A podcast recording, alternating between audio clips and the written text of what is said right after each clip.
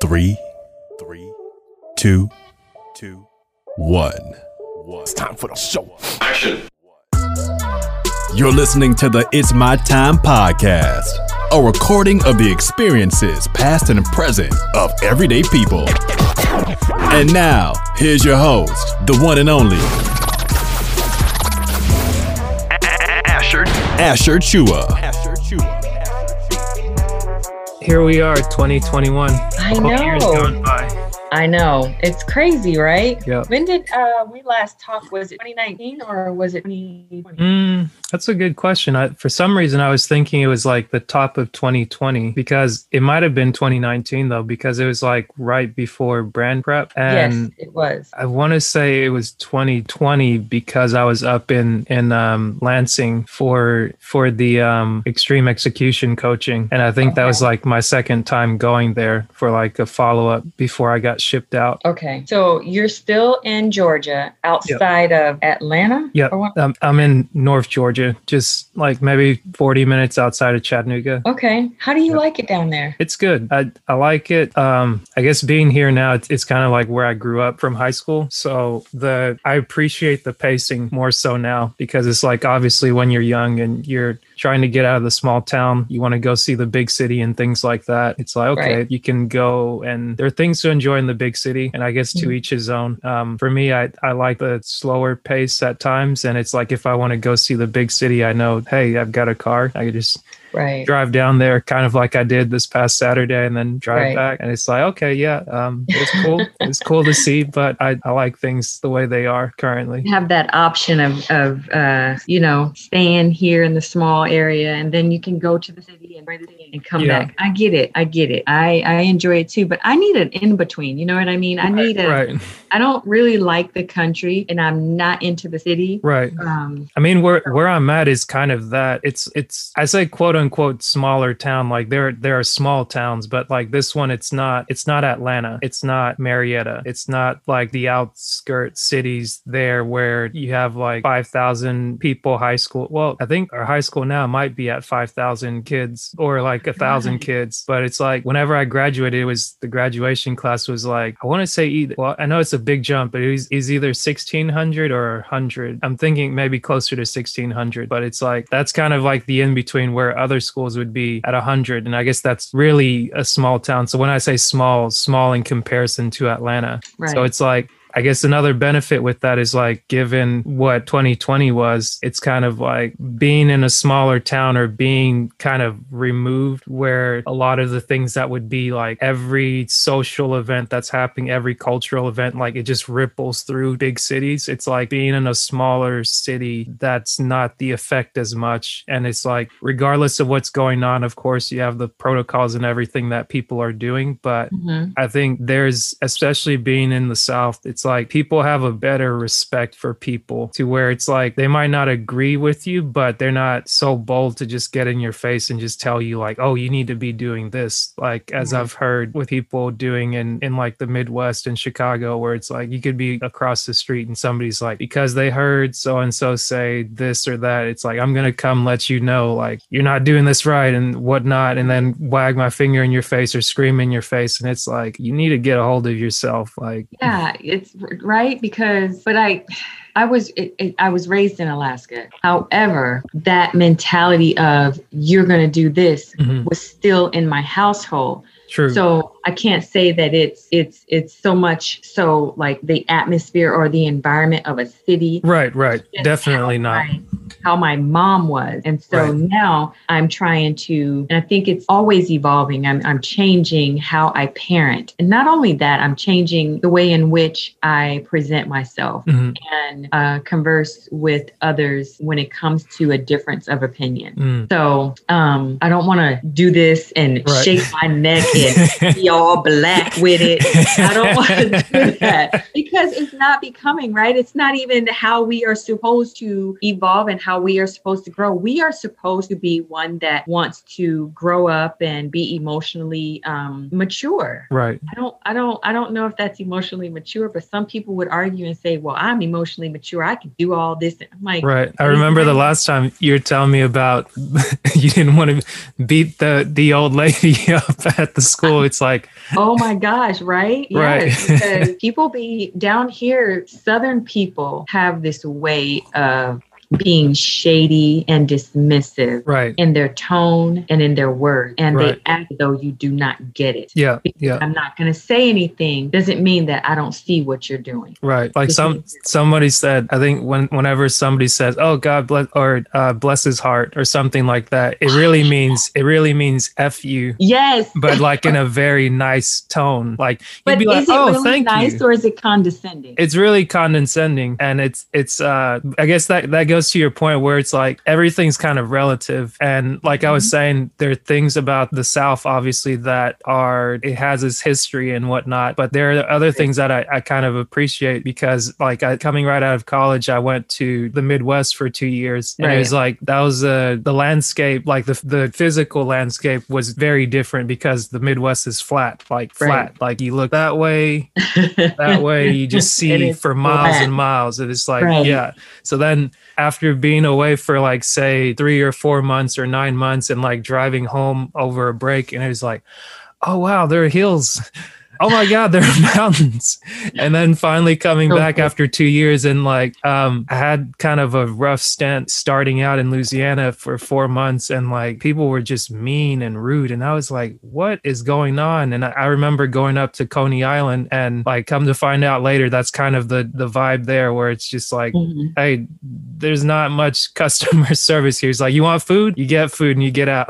like, Yeah. I'm yeah. not like, hey, how are you doing? How are y'all? Like this, this, that, and the other. It's like, nope. What do you want? And that's what I can appreciate about being in Texas, um, because I, I moved from Alaska to Washington, and uh, they're really curt. They're really to their, you know, they get to the point really quick in Washington, or they ignore you. Mm, Um, so there's no in between. But here, although it's shady and it's Yeah. you know, condescending, I can appreciate that people speak to you. True. Still, you know, I don't know you or where you're from, but hi, how are you doing? And that's in itself, that's genuine. I can feel the genuine, the genuine, uh, you know, where that's coming from. But other than that, right. yeah, I don't know. I don't I know. mean, And so I just keep right. to myself for the most part because it's like I don't know where you're coming from. And so until I understand where you're coming from, it's gonna be a hi, how you doing? I'm good. How about you? Right, And we're gonna leave it at that. Right. but what is it? The other thing with small towns is like you definitely have the everybody's in everybody's business. So it's like be careful who you tell what because very soon like you'd be all over town. They're like, oh, I heard you were over here and you were doing this and this and that, and it's like, whoa, I don't know you like that. Right? I don't know you like that. So it's like let's let's uh let's pump the brakes for a minute Mhm. and uh, back up. Like introduce yourself. Hi, my name is such and such, and if we want to sit down and have a conversation, we can. But Right. I think to your point, the thing that kind of comes out of that is just so long as you meet a genuine person, regardless of where they're from, where they're located, it's like good people are good people. Like I found some good people in the Midwest. That's that's what made me enjoy my time there. Right. And then going up to, uh, I was thinking the other day, it's like, where have I been since like leaving town and coming back? And it's like, okay, I went to Lake Charles, went to Donaldsonville, St. James area, then went up to Plainfield, just outside Chicago. And then there's this town called like Oswego. Mhm. And that's kind of where the, the, the names kind of change a bit. And I, I'd gone to Milwaukee to visit um, just for like the weekend and all of a Mhm. sudden you get the the uh, French accent maybe coming down, and you start to hear like the different accents where it's like they'll say uh, "beg" instead of "bag," and um, meeting different people like from Maine, where of course people say soda or pop in the Midwest instead of they say pop instead of soda, I think, or they'll say Coke for all soft drinks instead of just like Coca Cola. right. I noticed that. That's so funny. Um, but my kids, especially my youngest, he says um, pop. I'm like, that is not even how we talk in here. Where do you get that from? I don't I don't like that word. But you know, it is what it is. You're um you're on mute. There you go. Yeah, yeah. I, I just did that for a second. Oh, okay. You must have like do you have are you there by yourself or you have like background noise Um, with you? I'm not. I don't think I have much background noise. Does it- sound like it or No, Gotcha. no, no, no, it doesn't. Gotcha. No. I just No, I I just got- muted out for a second. I, I didn't know if I was if I was gonna yawn or something, so I didn't I didn't want to because it's um I was telling you I'm working um I'm working the night shift now. So it's like starting Monday night. The shift is from like 7:30 to 6 a.m. the following morning. So then it's like I'll get home say seven o'clock or so, depending on how far I've got to drive. And I usually try to get to sleep immediately. So it's like today, the sleep caught me about eight o'clock. So I slept Mhm. till about 11. I was going to try and force myself to go back to sleep, but luckily um, I stayed awake for a bit. And then I soon got a phone call from um, this, the tax guy. And it's was Mhm. like, oh, great. It's like, okay, we got the taxes ready. Here's what's going to happen. And yeah, we're going to move forward with that. And it's like, cool. And then yesterday, talking with the financial planner or financial advisor, it's like, okay, cool. Like, make sure I get this right. And I was like, okay, that's those are my tasks for the week. So Mhm. send the forms back and do that. And if nothing else, it, it helps me to, I guess, catch a nap in the morning, run some errands while businesses are still open, and then catch a nap in the afternoon. So, say, like, once we wrap up, like three o'clock, I'll probably force myself to go to sleep and then um, wake up about 5.30 or so, get things Well, ready for work and is go. your drive? It, it depends because um, I recently started working at Home Depot Mhm. as finding something locally to do, get get myself out of the house, get active, get moving. So it's like Yeah. the closest one to me here in town is ten minutes away. Okay. But then um, I work in the uh, like the merchandising team where like basically we get to. We get a chance to like reorganize the store based on what's going on. So like since it's spring season right now, like for the past month, we've been organizing the store for like, oh, these are the items that people would want for the spring Mhm. season. So like you put up fans, you put up like the gardening tools and stuff like that, Okay. all the cleaning products. And it's like it's so cool to see how it happens in like this store setting because it's it's like, oh, okay, that's how you do it. And Mhm. everywhere where I go now, it's like, okay, I'm in Costco, I'm in Walmart, I'm in this store, I'm in that store. And it's like, oh, I see. Okay, I, I get what they're doing there. Oh, okay. That would be kind of cool. Um, Yeah. I'm hoping, hoping crossing, and I don't even like the last time we talked, I don't know if I was telling you that I was going to be a teacher or or what, because I Mhm. wasn't sold. And I'm Mhm. still not sold because I think, why am I why? Right. But it wasn't my choice to become a teacher. So hopefully, uh, come August, I am a full blown high school teacher Gotcha. or middle school teacher. Um, but it's still not your choice. It's still no. Being a teacher was not my choice. I actually wanted to be an IT project manager. I love coding, and so I Right. wanted to um, just do that. Right. And right. I thought that that was my calling, but you know, God had other plans for me. You Gotcha. are a teacher, Right. and so. I'll uh, have my master's degree in education come January. No, Mhm. January through March is my next year is my last semester, so I'll be done Okay. next March. Gotcha. But um, yeah, I I'll be a math teacher next year. But this year I'll be teaching. Hopefully, cross my fingers. I'll be teaching business. right. It's just crazy to me. It's just Yeah. so crazy. But I'm just, you know, it's just interesting that I'm in this going into this field because I just never thought about it. But it's Mhm. kind of more interesting because now I get the relationship with the principal. And it's like you you get this relationship with the principal where your teacher, your coworker is not so much student principal, and you go to the principal's office to be uh most time you're in trouble. Mhm. So I'm I'm interested in the dynamic of Right. being teacher Mm. versus the student. Right, right. So it's like you you go into the principal's office more frequently now, but it's like you're not in trouble. You're just checking in. Yes, yes. So that's gonna that's the interesting piece to to it all, and really more so uh, managing kids Right, because my personality is listen. right. We can go to blows here because kids are their mouth is it- it's on another level, and these kids nowadays, Cardi Yeah. B is their model. Ooh, yeah. You know what I mean? It's like Yeah. Cardi B and Offset is their their go to, and I just it's just not good. It's Yeah. not good. I guess it, it's funny. I, I think I I listened to an album of Cardi B's, like maybe her first one that she put out, because it's kind of like from ET had mentioned it on like a podcast or something, and I was like, oh, I'm curious because it's like I I was telling a friend, um, like a coworker the other day or last last week, I think, like.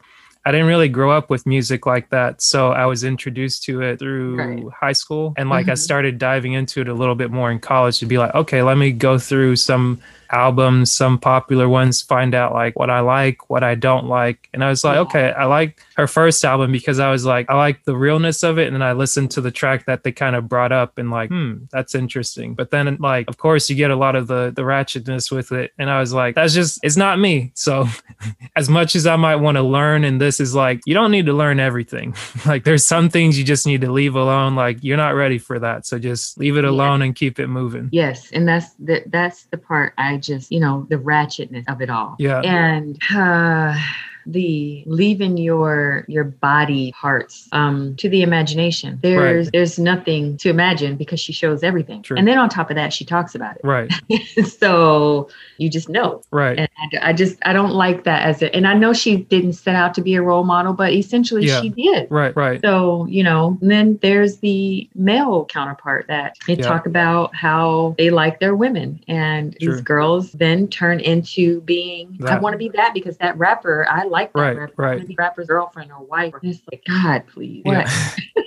I what are feel you guys like- thinking? I, I guess it's one of those things where it's like a lot of times I, I feel like from time to time I get maybe ragged on or like I used to feel bad about not knowing or being part, but like similar to it, it's like I'm learning to be okay with who I am and Right. just not not want to fit in so much because it's like as hard as you try to fit in, you you you try to get rid of the things that make you you. Yeah. And it's like whenever you become an adult, you're like, oh, I wish I was different. And it's like, well, you are different, but you you made yourself into this thing where it's like, okay, now you're regretting or remorseful for the choices you made. And then it's like you start to take it out on other people. And you're like, of course, you take things out on your parents because it's like they, they may or may not have treated you the way you wanted to. But part of that, it's like, okay, your friends are telling you, um, you should be like this, you should be doing this, you should be doing that. And then the same people later on, like it's always the people that seem like they've got it all together. And then you realize they don't because they're following a plan. And it's like, it's not always clear what that plan or who that role model is. And as we've seen in the past few years, like a lot of people, like people we've seen as good, bad, or indifferent, like a lot of people got put on the chopping block. And it's really a lesson to not worship people because it's like at the end of the day, everyone's human. Like as much as Yeah. like um my buddy from work was telling me this yesterday. He's like, he doesn't really like the concept of people worshiping other people where it's like okay everyone is like oh beyonce's the queen bee. It's like she's my queen she's my this she's my that. It's like she's almost becoming your idol. And it's like people talk about being kings themselves or queens but it's like you're not really a king or a queen if you're sitting here putting this person over you. Yeah. like regardless of what their status is it's like that's a human that's a person. Like they Mhm. put on one they put on their clothes one pant leg at a time. They use like the bathroom just like you do they put on Yep. their socks it's like if maybe i, I should leave this alone i was gonna say like No, something it's good because no, no, I was gonna say something too. in regards to R. Kelly. It's like in Oh. the scandals that he got into and how some people are just like, oh, if it was me, I just let him. And I was like, yeah. it's like I don't want to psychoanalyze you right now, but it's like something about that just doesn't sit right with me. Like to Mhm. I guess and I guess part of the conversation yesterday was um, somehow got into what uh, fetish fetishes are or what what's the difference between a fetish and a preference. Somebody just asked the question, and I was like, I don't know, but I know somebody else here for sure knows. And then the way that um I'll just I'll just call him like the grand poobah. The way he explained it, I was like, huh, that makes sense. And if a lot of things we don't understand or a lot of things I haven't understood, it's always put in a negative connotation. And it's like, I guess sometimes you can scare people out of like, oh, don't do this. And then it's like they don't do it. But then what did I say? Curiosity always kills the cat. Or yeah. so it's like definitely in the South, the the I- irony is that um, sex before marriage is always preached as taboo. Right. But then you have the highest teenage pregnancy rate in the same area, like in the Bible Belt. So it's like, what's going on? It's like, okay, well, I think it started out with the right intent, like don't have sex outside of marriage. But it's like to not talk about it and to just act like, oh, that's that thing over there. It's like you can't sit here and, tr- and try and pretend to tell kids. It's like, okay, well, the stork brought you in and this and that. And it's like, sure, it's an uncomfortable conversation to have, but either you take the time to educate your child or Right. the world is going to educate them. And then you're Right. going to have to be remorseful with what follows. Because when that happens, it's like, you start cursing the world, you start cursing this is like, no, you might want to curse yourself. Like Yeah. you're the one that kind of dropped the ball. I say that too. And I'm that type of parent that, like, for instance, my 14 year old sent me a text and it talked about um, this guy.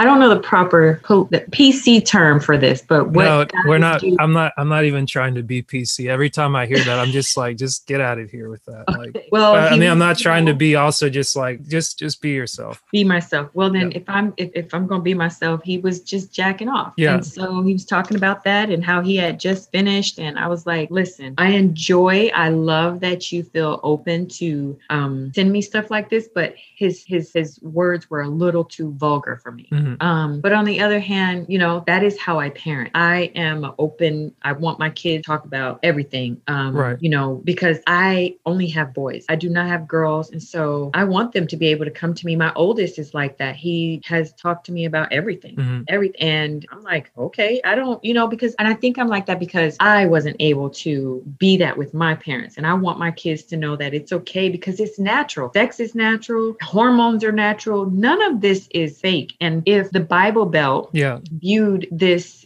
viewed had their uh, perception different i think that kids would be less um, secretive about what they do Right. and pregnancy teen pregnancy would not be on the rise Right. because I being down here and down uh, in the south and going to this church that I go to, there are some members that say ta- sex is taboo, and I say, well, how do you think you got here? Right. Nobody in this world is married. Right. Nobody. Yeah. So how do you think you got here? Do you think your parents just immaculate conception? They just high fived and you popped up. Right. Are we? Yeah. all Right. well, I say that because it's like that's where my mindset was in fifth grade, where before it's like we had, I think that's around the time when um, everyone's kind of going through puberty and they figured it's the time to show everyone the video. So it's like, okay, obviously other people have other kids have heard from like older their siblings and things like that or they they've been educated through their home. But like for me i hadn't been educated. And it's mm-hmm. like i went in very naive and i was like what? Sex? Like for me sex was just like evil evil evil. Like it's just like you don't do it. You don't do it. You don't do it. That's like that's the only thing i knew about it. So then it's like and then somebody kind of confronted me. They're like well you know for you to be here your parents had to i was like no no no no no. Don't don't, don't put that in my mind don't, don't. and i was just like Hear about it. Right. But it's like, I guess over time, it's like you slowly have to be like, okay, well, this is this, this, I mean, this is what it is and this is what it's not. Like, Right. sex is not um porn, is not that Right. make believe fantasy that people make because it's like, Right. okay, if you don't understand what it is and then you start leaning on that so much, then like that starts to create a lot of other problems Mm-hmm. because then it's like okay you, you think again kind of going to the doing things in secret it manifests all this other stuff Yeah, because and, and then it's like unless you deal with it later it's it just continues to become an issue think you you've gotten yourself into so many um, bad decisions, Yeah. and you can't take them back. Once you do it, you can't take them back. And um, I don't know if it's more women than men, but uh, as a teenage mom, you know, I wasn't taught, and so you know, I was like, what do? How do I say no? Mhm. And, and so that was like something that I had to deal with later on after Mhm. I had my kid. And so you know, now I'm just like, uh, how do I teach my kids because I wasn't taught, and so Right. I need to know for myself. And I say that sex is natural. Mhm. We, you're a teenager, you're gonna go through these things, and it's normal. It's okay. Mhm. You like girls, okay, that's normal. Right. You like boys, it's not that it's not normal. However, you're gonna have to live different. I don't Right. have any of that right now, but if it were to come out, Mhm. I would love, and I, I know that I would love them the same. I, I, that's, that's you. Right. You're gonna have to be safe, and um, but sex is sex. yeah And I don't think you should have sex just randomly. Right. But if it comes to that, then okay. What do Right. you want me to do? You know what I mean? You, Right. you made the decision. You can't change that. right Um, right So that's how I take it on. It's like sex is sex. Yeah. Like it's not bad. People make it seem like it's so bad. Right. And then when you do it, you're like, but I like it. Well, of course. of course. right But I guess don't know. Yeah, I, I know. I guess I could see a lot of the the perspectives that come in because it's like if you look at um I'm maybe I should just leave this alone because it's like I'm not I'm not a marriage counselor. I'm not like I wouldn't even know how to attack it. But just from hearing what other people have said and kind of seeing the approach, like more times than not, usually when sex becomes the driving factor for a lot of relationships, it's like they kind of tend to fall apart because there wasn't anything else built up there. And what's funny is like I got on the um, um this men's prayer line this morning, and one thing one of the guys mentioned was that there's the four kinds of love where you have the I think it's the agape love or the agape love, which is like the Mhm. unconditional love. Yeah. You have the that. you have the sexual love. I forget what the name for it is, or like the physical attractiveness. Like that's Yeah. that's there and it can be there for a time. You have the friendship love, which is like, hey, my best friend Yeah. you spend time together and things like that. It's like that's a kind of love in itself. And it's like, I guess the fourth love for people that are married would be the like love for your, your kids. hmm And it's like part of, I think he made a, a correlation between arranged marriages that work out much longer than the marriages that we maybe do in the West, where it's like it's not arranged, but people go into it with a thing of like, oh, I'm marrying the person I love. And it's like there may be a misconception as to where you go in um, trying to become, like, I guess the goal is you're supposed to go into it trying to become one, like as one, but you're not a lot of people go in trying to become the same thing where it's like okay i'm going in this person has this over here this person has this it's like i'm going to try to change that it's like Yeah. no like you better you better leave their stuff alone and learn to deal with you and see if that like if in Yeah, how does that work with arranged marriages? Because uh, some Oh, of the culture, right. they they start them out young, right? Well, I don't know about the age difference, but the point that he made about arranged marriages is that as much as we try to start with the different forms of love and like come into being something, it's like with the arranged marriages, they don't, a lot of times they don't know each other. So it's like they have to go from, okay, we're in this thing together. Now we have to build these levels. So it's like they almost have to build a foundation from scratch where it's like, okay, since we're set up to be together and this is the agreement, like obviously we've got to become friends. And it's like, I've got to agree to love you unconditionally, like not just when I feel like it, which that's that's been a tough one for me where it's like whether it's um loving family or loving friends, it's like it's convenient to love or be loving. And I guess a lot of people take that word to mean a lot of things, but it's like to really care about somebody when they make you mad or when you don't feel at your best. It's like it really takes something to get over yourself and to kind of be like, okay, like I still need to show up. Like as a parent, I think that maybe comes a little bit more naturally since it's like it's an obligation. But say if you're How does one do that and be? There's so many attractions. You're physically Right. attractive to a person. You're emotionally attractive to a person. Um, you know, a person like for me, for instance. Mhm. I'm I, I have to communicate. You have to, I need to know where you are emotionally. right. um And- because that's me i i like to talk in depth like i need it and Right, it's, it's right. something that, so how I think to your point, no I think to your point, that's where you would have to start because it's like with an arranged marriage. Now I think I might be reading into it. So I won't, I'm not quoting on this, but if I'm reading into what he's saying, it's not that you would know. It's basically like you're starting. So now in communicating and who and how you are and who you are, if you're if you're trying to communicate and like you want to have those deep conversations, like you would have to have those over the course of your lifetime being married. And it's like that those conversations would probably build that physical attraction, that emotional attraction. And it's like it's a weird different take on it because it's like I guess where we're at in our culture is that you get what you want like Mhm. this is what I want, like this perfect thing or this ideal thing. And it's like, well, when that kind of gets taken away or when you don't have that option to start, you you have to like if obviously with an arranged marriage, it's like you're placed into a situation where you have to get to what you want because there isn't another option, essentially. Right. So it's like you either do or you don't. So you can be arranged and suffer and just be like, ah, I gotta do this because my parents did it, or it's like you can get over that fact and get to know the person and just grow and not treat them with the same emotions and baggage and stuff that you would have had towards the people that set up the arrangement. That's my agree. nicest way of trying to put a bow on it. I mean, yeah, I, I I get what you're saying, and to that, I would say, I guess it is best if you know the the parent choose. Well, no, that- I wasn't. I wasn't advocating for it. I was just saying, like, in No, the in it. the regard, it's like that makes sense because for me personally, I don't know if I'll tell it on here, but maybe one day I will. But like, I almost ended up in an, an arranged situation, and I was like, I wasn't happy about that, and I was Yeah. like, first of all, it's I get what you're trying to do, but it's one thing if we had a relationship where we communicated Yeah, openly, frequently. Like Right. if we had that, I could understand a little bit more. right. I'd still be like, okay. And I guess it's kind of like a maturity point where I had to be like, okay, like when you say no to something, you've got to stand on what you say and can't be so stuck on trying to please people. But Yeah. for me, I was just like, this just came out of the blue. Like we don't talk on a weekly basis. We rarely talk on a monthly basis. And then all of a sudden, you're introducing me to somebody that you just met on a whim. And the next thing you know, it's like this person is getting invited here to our home the weekend.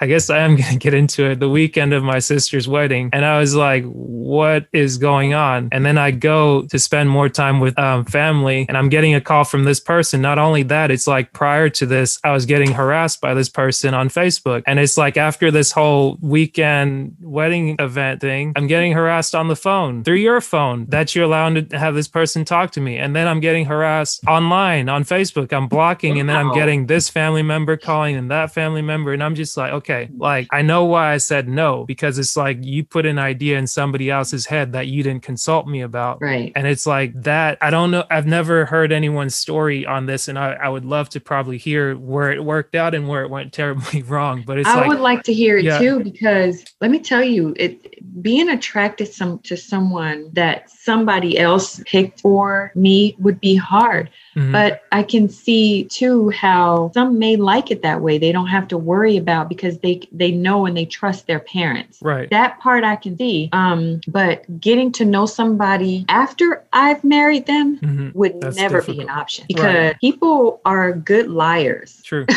and I just I can see both sides to it. I can see both sides to it. This is my youngest Luke. hey, Luke. So go do your um your work. Go do your work. Go in your room. Yes, because I'm nope, because you want to hear my conversation. Get out. No. Always out. ear hustling. He- yes.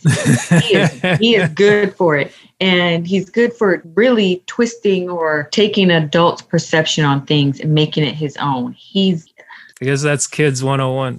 Oh goodness, he's got it down. He has got it down. So he's the one I have to watch out for. He's the one that's going to be sneaking out of windows. he's the You one just- that thinks he's gonna he can rewrite the book, yeah. and no one's the wiser. It's like, Right.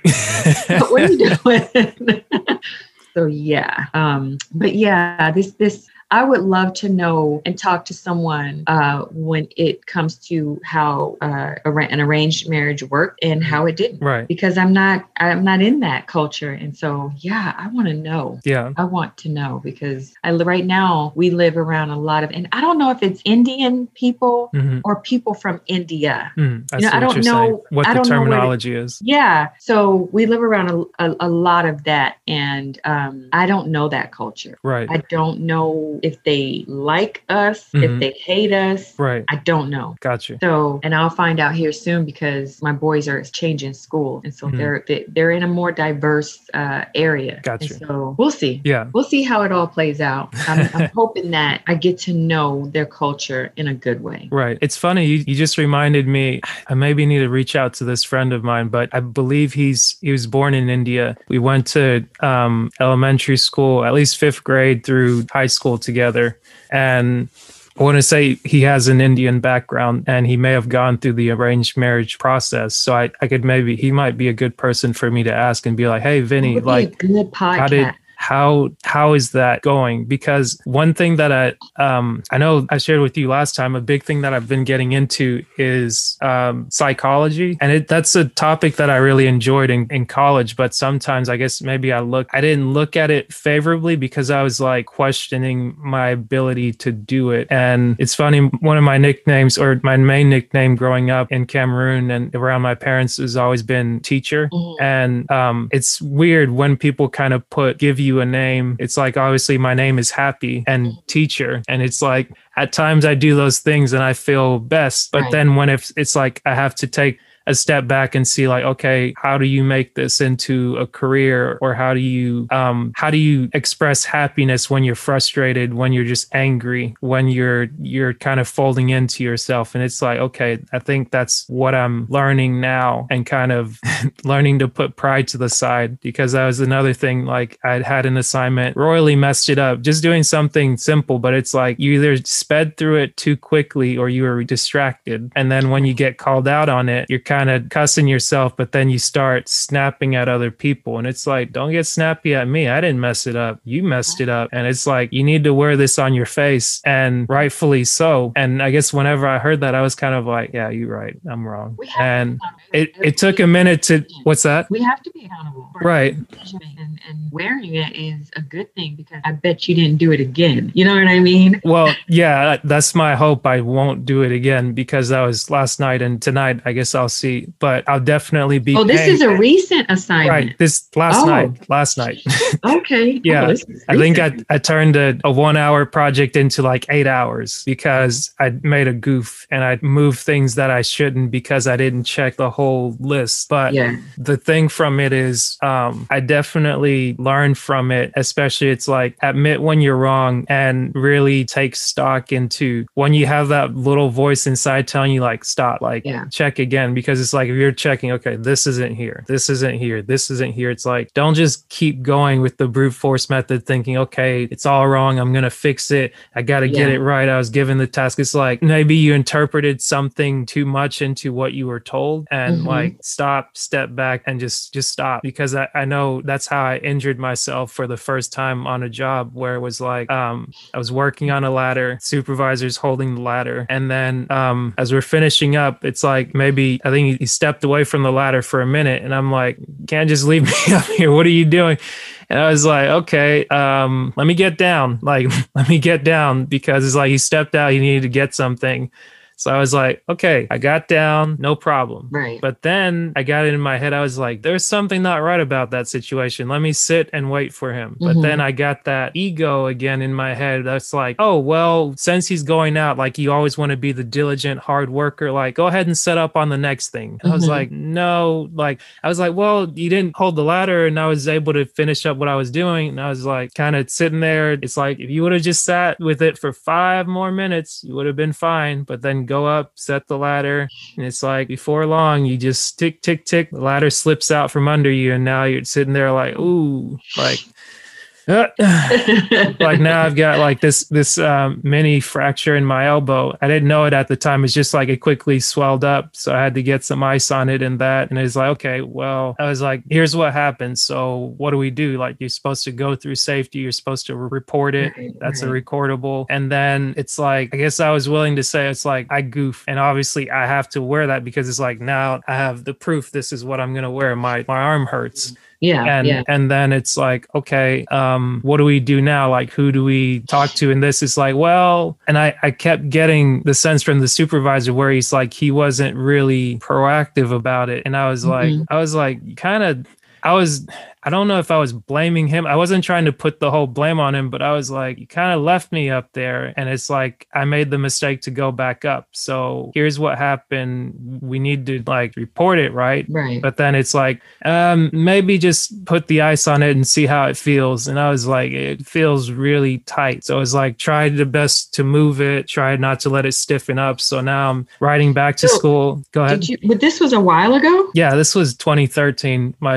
year oh, of graduation. okay, okay, yeah okay, okay. Yeah, Did you ever what- get a cast on that? No, so what what happened is like I I rode Oh. back and I I got it. I went um locally and got it checked out because I was like I think I should probably get it checked out right just to make sure everything's right. I don't want to Mhm. have more damage be there and just wait because Yeah. we don't know. Right. And, and that's where I found out that it was just like a, a radio fracture at the tip of my elbow and I didn't need to wear a cast. I just had a sling to where it was immobilized for Oh, okay. two weeks. And Yeah. then from there it's like and it was my right hand, my writing hand, a week Mhm. the week that I was supposed to take the fundamentals engineering exam. So I was Mhm. like, oh geez, but kind of kind of going on autopilot and thinking like you got a job to do and you got to finish it. So it's Yeah. writing the first time I guess I was legitimately writing like this, the lowrider, and having my elbow on the center console with ice and just Yeah. moving my fingers and everything, rolling it back and forth, get home, take a shower. It's like that was the hardest shower ever to take because like a hand hurts. So it's like Oh, trying wow. to wash and then get dressed, put Bengay on it, just lather it up, wrap it up because I'm like immobilize it, but also keep the smell down because I've got to go meet, like sit down in this auditorium. I'm just sitting there like, yep, You had a lot going notes. on. right.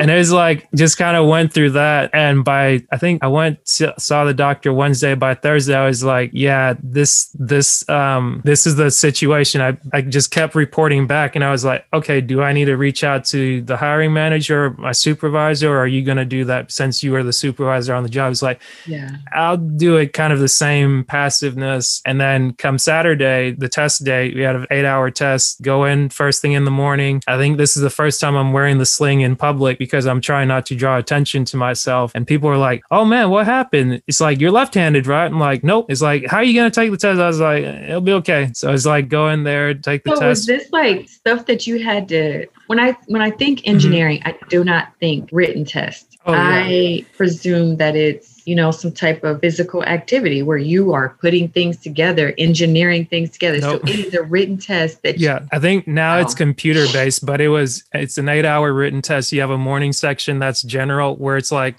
all engineers like you basically like your physics, your thermodynamics, your um, statics, dynamics, those the basic courses that all engineers are required to take. You have that. It's probably one of the hardest tests because it's like taking all your college knowledge, but it's it's easy a it's test. easy in the fact that like you're doing it while you're in Mhm. college and when you take it your senior year it's like it's still fresh in your mind because you're practicing it and then the afternoon section you do the um your specific discipline so mine is civil engineering so we go through and you do structures for like building structures you do transportation you do geotechnical for soils you do environmental engineering you do um, construction engineering there's a portion on that like that's what you're taught that's under the umbrella in civil engineering but when you actually graduate the civil engineering profession that's land development site planning like you don't learn any of that in school at least not where i went but that's something that they kind of or with anything they teach you on the job but Yeah. like all the other things that kind of go into their separate discipline So you don't do you do this? You said you uh you do you work at Home Depot. Do you do engineering? I can't remember. No, not- you not at Home Depot, but like right out of college, I did engineering. So I, I went to work with a construction company. And right off the bat, I went to a fabrication shop for, Yeah. I think, for four months. So there, it's like they requested 12 engineers to come there, but immediately they had put in a stop work order where it's like the conditions were seen as very um, unfriendly for employees, where people felt like they couldn't be open because it's like, you know, you have like the employee concerns program where you're supposed to be able to like challenge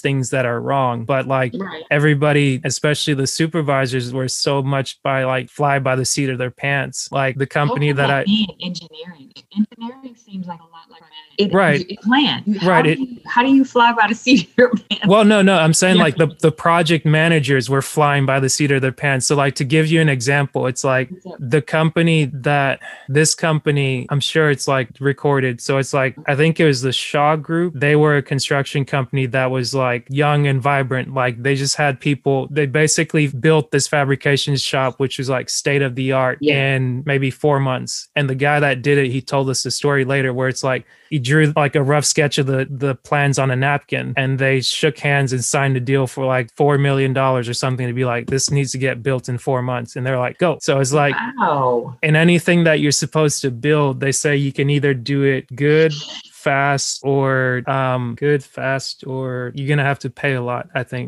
but I mean, there's I a way to say it so it's I like they went fast and everything. Wow. Right. So it's like they went the speed approach, and it's like every time you go fast and you ignore the quality, you've got to do Yeah. a lot of reworks. And now you're talking about nuclear construction, and Yeah. that's you have to be you have to be able to account where some where something came from from its creation to the time it's going to be in its final resting place in the installation. So it's like Right. if you lose any kind of paperwork during that process, you got to start all over. It doesn't matter what Oh, it is. It doesn't matter if it's a $10 thing or a $10 billion thing. The entire thing gets scrapped. And it's like that's how a lot of money got lost because a lot of people were brought in. Of course, you always have this person's a friend of this person and they don't have any idea. And like, again, people flying by the seat of their pants, not hiring quality people. So what did they do? They started hiring a lot of quality people like PhDs, bachelor degrees, master's degrees, like all these smart engineers, all these smart people. But it's like, Yeah. there was little direction as to like this is where they need to go this is what they need to do they just figured you got a degree you're smart come You in do and fix our do it. problems right Yeah. and it's like one of the people that hired me he was initially on this job he was supposed to go in and basically since um, chicago bridge and iron they bought this company the shaw group and they'd been buying companies up over the years to kind of um, continue to establish themselves as like one of the top four or five top engineering firms in the world you never hear about but like Mhm. they're the ones that build all the storage tanks locally. If you ever go towards Georgia, there's like, or South Carolina, there's this peach. I think it maybe showed up in um, House of Cards where somebody ran off the world, ran off the road because they were taking a picture or texting about like how the, the South Carolina peach looks like a butt. But it's like, that's Okay. something that this company built and they like, um, they specialize in that and they've done it for over 135 years. And Oh,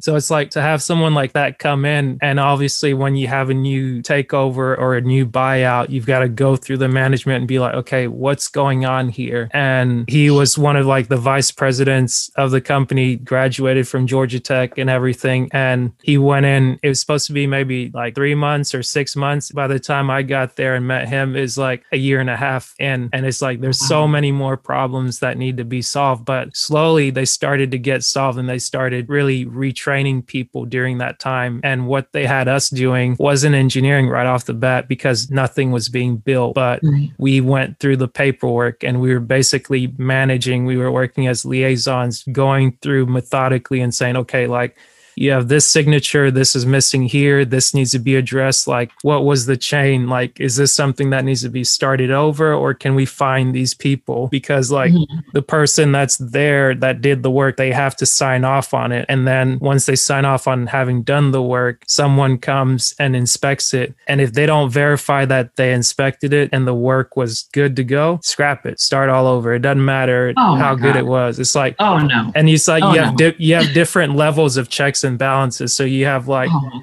the welder he has to get off he has to be trained properly. So if he's not trained his work is trash. You have the weld engineer he verifies what the welder does. So he's like okay the weld looks good. Like everything is fit. You use Right. not only the right metal you didn't you use the right procedure you use the right technique and it fits. So as soon Mhm. as he gives his okay cool it moves on. Then you have the quality guy. They look for like the cleanliness of it. They look for making sure that the strength and everything's supposed to work. Like they're like kind of the last line of defense. If at any point during that process something fails they'll do a rework and that's more paperwork and more paperwork and more paperwork. But it's like it really takes um and i was talking with this with my buddy brad kind of checking back. It's like you're doing all of this in different environments. It's like it's confined confined and safety is a big deal. So a Mhm. lot of people will try to sacrifice safety for production Right. and it's like you can't do that. It's like you've got to maintain safety maintain quality of the product and then you can have the outcome but as many people will say they're like oh yeah yeah we always push safety first but it's like more times than not you always see managers like of course you have to keep a schedule because like Right. let's let's not make bones about it Right. you have to make money on the project otherwise Mhm. it's a waste like you have everybody's salary counts on this but it's like if you're pushing the schedule so much so that you're ignoring quality you're ignoring safety people are getting hurt people are getting injured over and over and over again. It's like everything comes to a stop and now nobody's getting paid.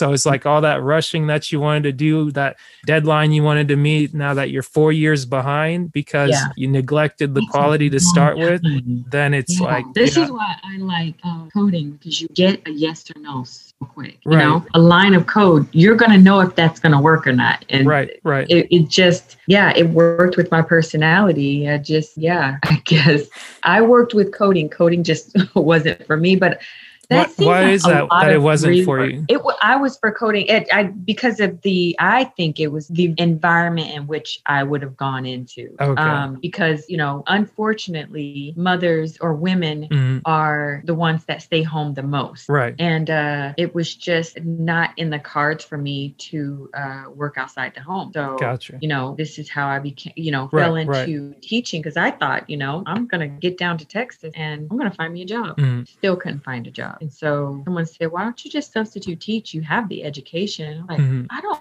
want to be in a classroom with some bad behind kids because I fight kids. I will, I'm going to fight your kid. Right. Uh, you know, not really, but I'm going to get in another kid's behind. You know Right. better than that. Don't do that. So, um, yeah, that's how I fell into substitute teaching. And now I'll be a teacher, but I just, it wasn't my thing. But now that I look at it, I can see why I'm off with my kids in the summer times every weekend.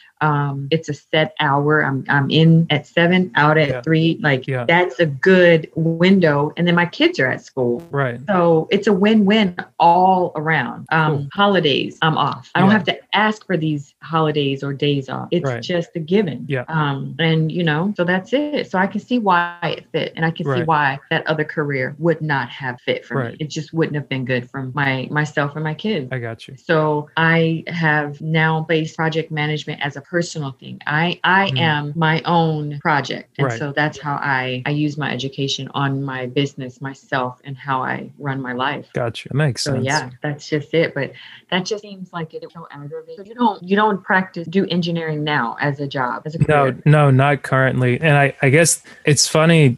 I feel like I did very little engineering over time. And it, it's like, it feels like it, it's kind of rare to do it because, as much as I said on the fabrication job, it's like being able to leave there was like by the end of it, I, I feel like I definitely became better at being good at following up. And um, I, I think that was the first time I did like a 300, a 365 assessment or Yeah. um, profile where essentially you ask people questions about yourself, like how they view you, and they Yeah. give you their honest feedback. And it was like, okay. And if I'm honest, a lot of the things that were said then are some Yeah. things that I haven't addressed now. And those are the things that I have to fully address to just be like, okay, um, you're very good at what you do, but you need to, like in doing the podcast, is like you, you need to project more when you talk. Like you, you need to be um, present, like be, don't be afraid to kind of be bold. And Yeah. there's some other stuff on there. So I, I don't know right off the top of my head. So I'm not going to keep trying to just, just keep trying to wing it. But Yeah. I, I, I get what you're saying. right though. i won't put myself completely down. There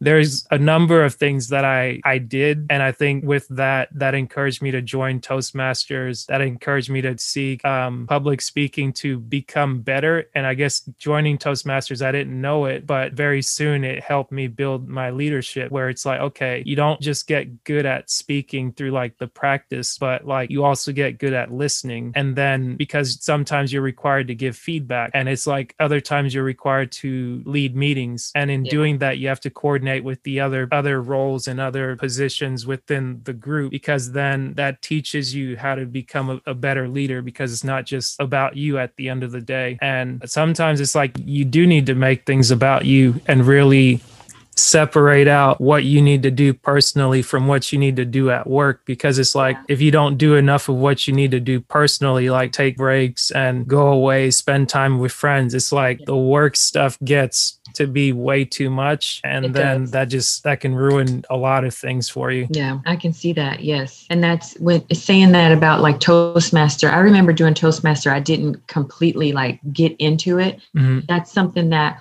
although I can talk, like I'm talking to you and I'm fine right. with being on video, my one thing is really talking on a stage. I don't know what it is. Like, I don't feel like there's like this um, hold, hold on me, but there is. I don't Mhm. even, I don't know how that makes any type of sense because I feel like I can public speak, right but then I get up there and do it. I'm like, it's I different breathe. Yeah. because i guess with that it's like when when you say a stage would you consider teaching or substitute teaching like you've done already like is that a stage for you that you've had a challenge with or not so much Yeah. I had a challenge with it.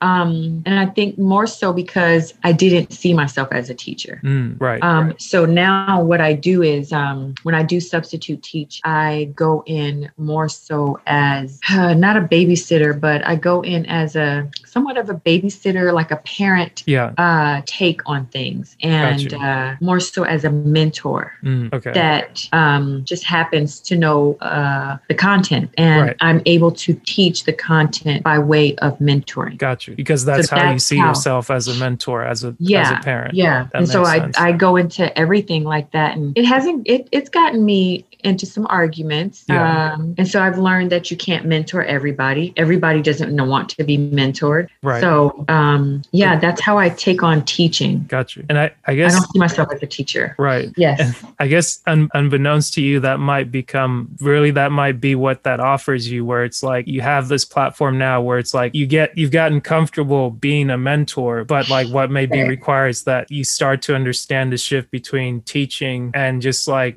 like there are things that you can say where it's like okay, you're not to be a mentor. I guess it takes a different kind of energy, Mhm. and um, you would need to I, again. I don't know. So it's like that's one thing I'm trying not to do. It's like I I'll even say I don't know yet. And I'm trying not to speak too much on things that I'm not an expert on because it's like, Right. let me not try to put on as if I know something that I don't. But it's like, Mhm. okay, if I can take a minute to actually think about it and stop talking so much, I might be able to come up with something. But it, it's like in being able to listen to you, it's like I'm hearing what you're saying and I'm just kind of giving it back to you and be like, okay, you said this. Is that what you meant? Because then it's like a lot of times when you talk, you you have the answers in your You conversation. do. Right, right. Yeah. And I noticed that too.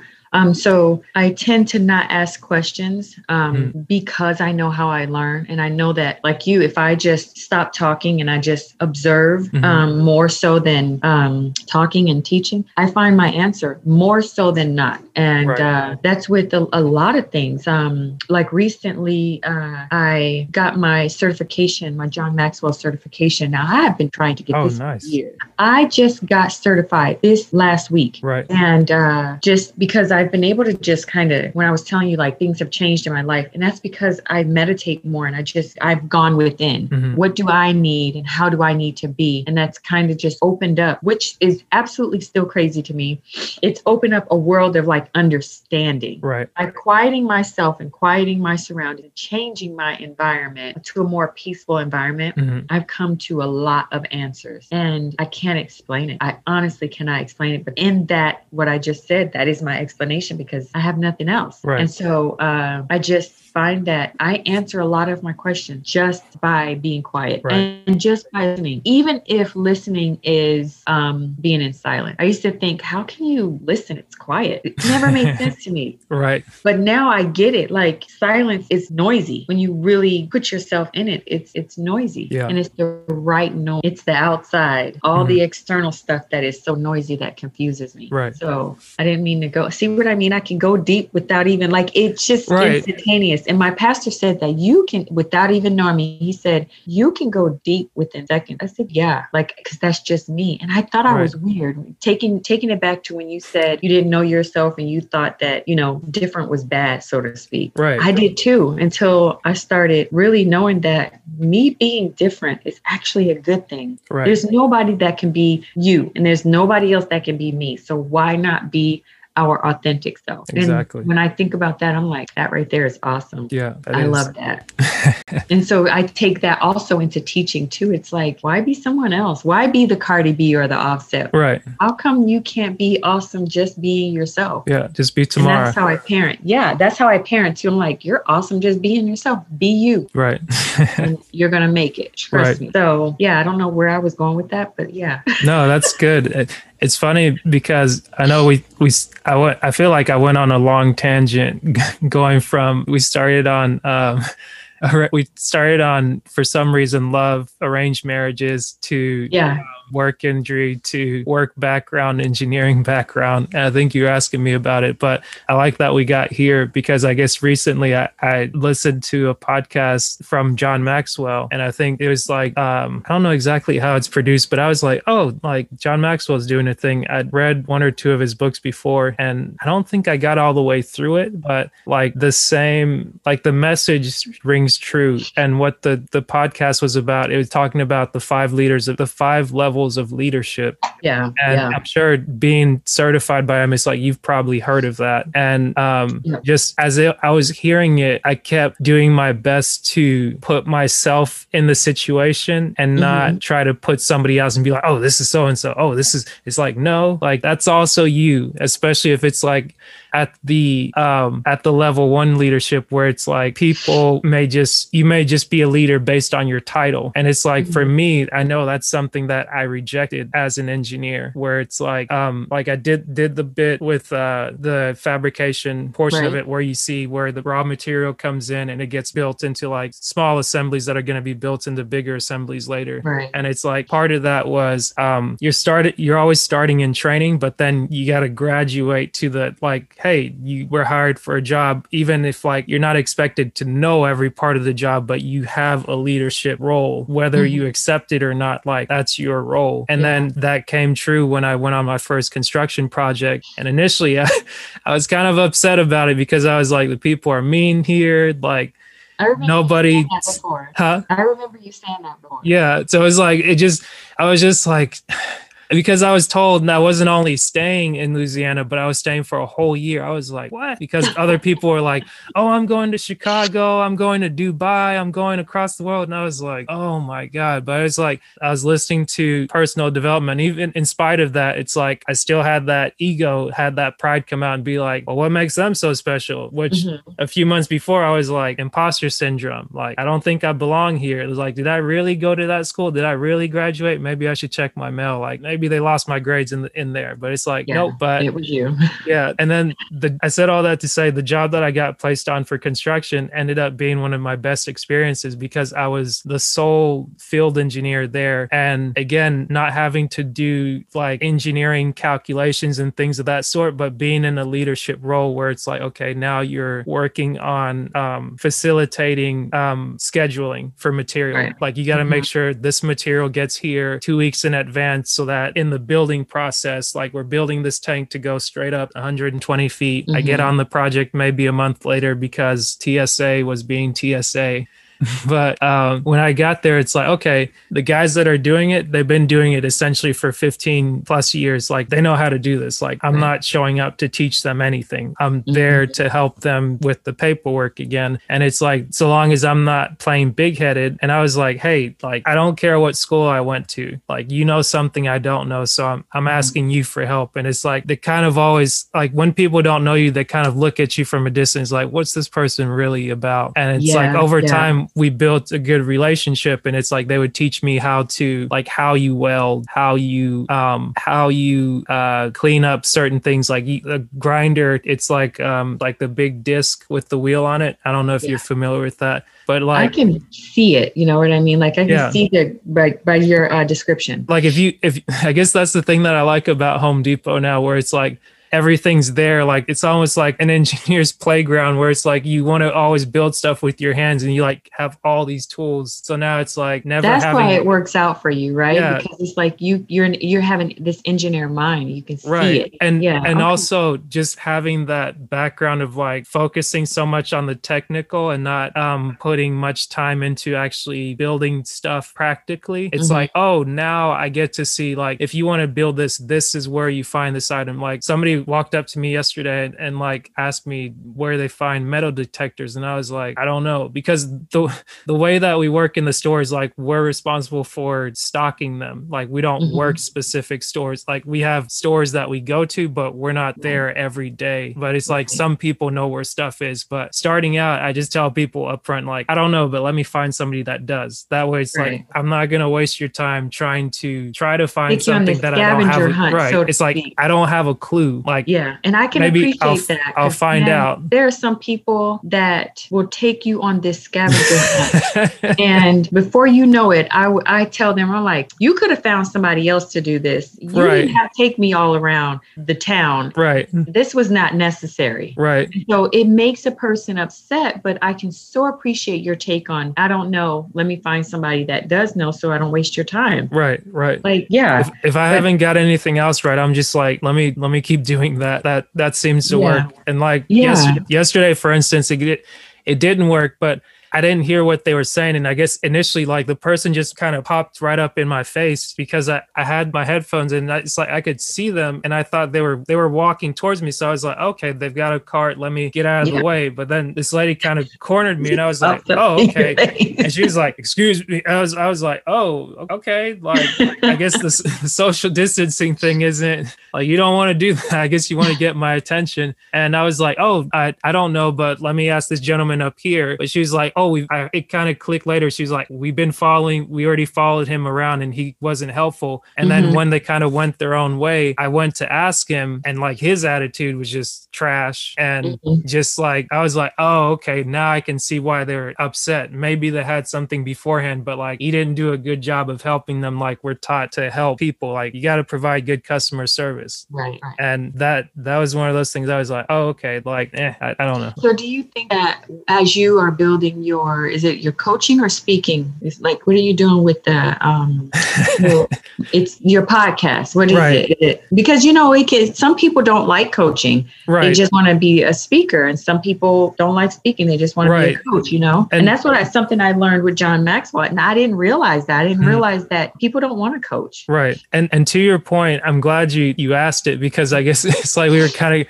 we're gonna kind of like brush past it unless you brought it up because last time I was like, yay, this thing. And it's like um, I think right after our conversation or within a, a month or so, I basically put that on the back burner and I hadn't done anything with it. But in doing the podcast, I guess really started as a hobby. What I would like to do with it is continue to um, not just treat it as a hobby, but treat it more with more respect into like the time I'm putting with it, the study that I'm doing. And I guess as it regards to speaking, I want to continue to speak to people like this, not Yeah. I don't really have aspirations to get in front of people and speaking, but at the same time, it's like if I'm asked to in the future, like I'm gonna put my pride to the side depending on what the situation is. If it's like something that's needed because other people spoke to me when I was younger, and it's like Mhm. that had an impact, some like more positive than negative. So it's like don't don't get so caught up. But like my aspiration isn't to become a speaker, and also with the coaching, actually um, seeing what what I was doing before and what it wasn't like. I went in thinking that I was getting one thing, and it didn't quite shake out like that. And Right. I guess one of the things I kind of told myself is like it could be true or false. Where it's like the truth of it, the truth of the matter is like I kind of went in with false expectations, and it's like they were met or unmet for whatever reason. Mhm. And um, actually, what I'm going to be doing this weekend and the next weekend is getting the full picture of what I was looking for because I was like, okay, like disc is the thing everybody knows and it's talked about. But one thing that came off very quickly from what I'd heard about it before or the people that were speaking on it is that even in going to one or two trainings, it's like being, I guess, b- being analytical, it's like you hear things that are said and Mhm.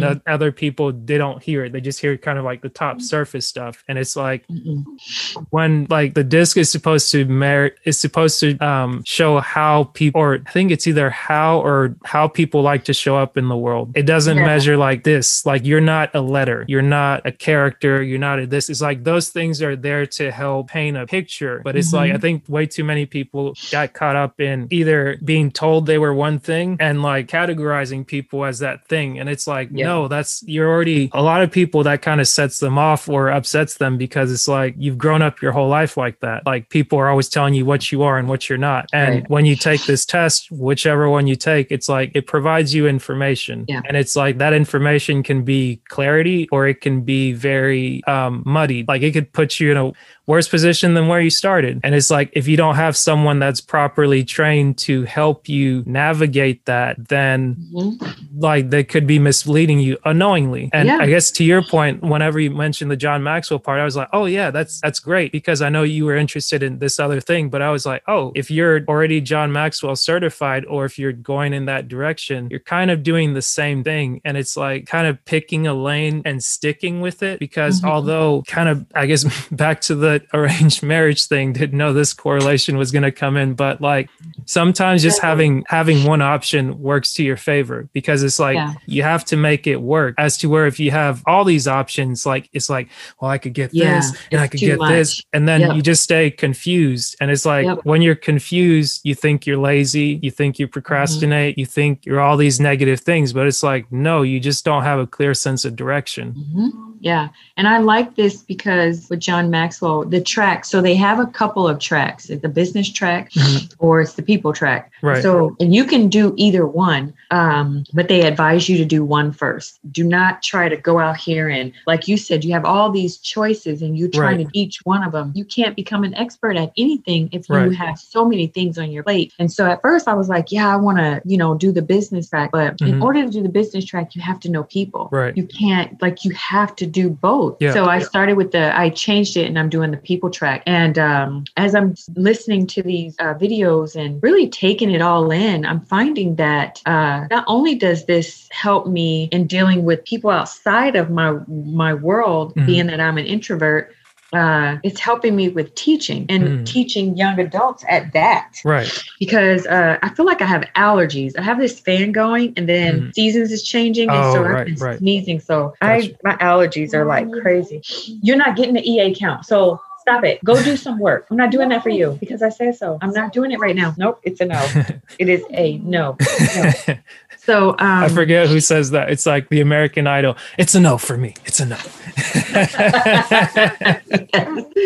no, I already turned on. It's either one or the other, and I turned on an account, uh, a game. I control his games, where Mm. he will stay on a game forever. Get, get that out of his face. he's trying to share it yeah, and go now. Go play. I'm like, yes, I did, and I'm gonna turn it off. you're gonna get chased outside man So this helps me in uh in in teaching. Um, so I get that when I did the disc assessment, I did it twice. I did Mhm. the with the the brand prep, Mhm. and then I did it with my uh my life coach. Yeah. and both came out the same. right And right. I don't think I'll ever want to change. It kind of, for me, it clarified a lot of what I already knew. Right. I wasn't for sure. Gotcha. So it, it really just clarified and allowed me to stay on this path because Right. it makes sense. When I was questioning, like, where do I go with this? right Hence why teaching makes more sense to me. Yeah. Uh, and that's part of my disc assessment too. And it just blows my mind how people tell you, you know, the right person will Yeah. tell you who you are and what you'll be good at. right And then uh, there, there's some people that think they know and will tell you this other thing. And if you listen to the wrong person, you will definitely go down and be confused and go down this wrong road. But yeah you're talking to a genuine person and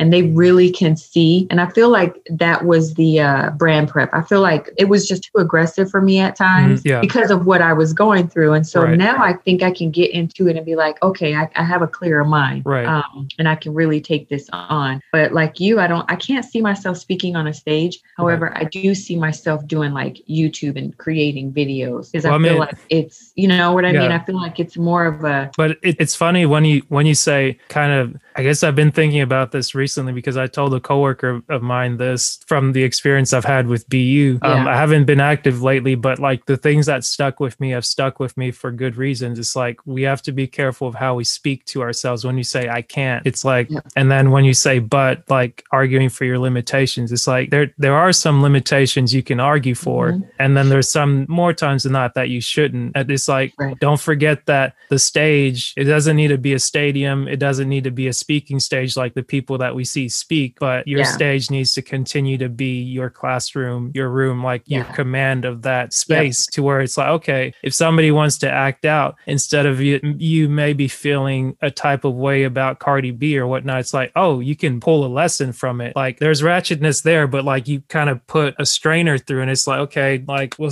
we'll smack it, we'll smack the ratchetness with a fly swatter, so to speak, but then we'll Yeah. let some of the lessons kind of come through it and Yes. just like, hey, there, everyone can teach you something, even That's like true. if you're willing to to learn. And if you change your perspective, right? Because everything is a lesson. And, and that's how I look at it. I used to think, um, oh, I hate the way my parents, like I had a stepdad and my mom married this crazy animal. And uh, I hated the way I was raised. Hmm. But now that I think about it, I um, see uh, how can I put this? It helped me to um, see people. It Mhm. helped me to uh, really be aware. Mhm. I never thought of um, the way I was raised as being good. I thought it was like Mhm. so bad. It's like who Right. who wants to be raised like that, especially a female. Right. Um, but I, I see that now as I'm very picky in who I allow in my life Right. because I can I see people. I have this discernment and I see people. I see you know people's energy and if I if you rub like I, I just can't. I don't talk to everybody. yeah. And like on Facebook, I deleted my entire friend list Right. because I felt like people's point, uh, their their point of view or whatever their posts Yeah. was kind of really integrating into my who I was, and I was like, I don't like how people use Facebook or use social media for that matter. Right. So I shut down a lot of things. I will never go back, and I can say this honestly, say this: I'll never do another in- Instagram. Mm. I'll never do it because I'm not that person that takes pictures and posts pictures and Yeah. be fake. That is just not me. And I feel like Instagram is a lot of that. Right. What I am is um, a YouTube type person, which is Mm. crazy to me because I'm such an introvert. And so that's just like that is just it's it's it's crazy, but I'm taking it on because I now view my upbringing as a lesson and how I can teach other people and Yeah. how I can mentor other people from the lessons that I've learned. So Mm. that's how I view it all now That's good. it's just and it's just it's eye opening for me so Yeah. i i enjoy it now when Gotcha. i never did i was i was trying to hide how i how i was raised and now it's like but what if i view it this way Mm. so yeah and then i, I saw i was listening to uh super soul sunday with oprah and uh shonda rhimes Mm. i don't watch any of shonda rhimes show i don't like them the whole mcdreamy i Who- don't Who is that? Shonda Rhimes. what show is that? It's this hospital. It's almost like ER. Okay. It's, yeah, it's almost. But I can't think of the uh, the name of it. Okay. And it's it's everywhere. Well, and she does uh, How to Get Away with Murder. Mm, okay. She's the creator, the producer, whatever on that.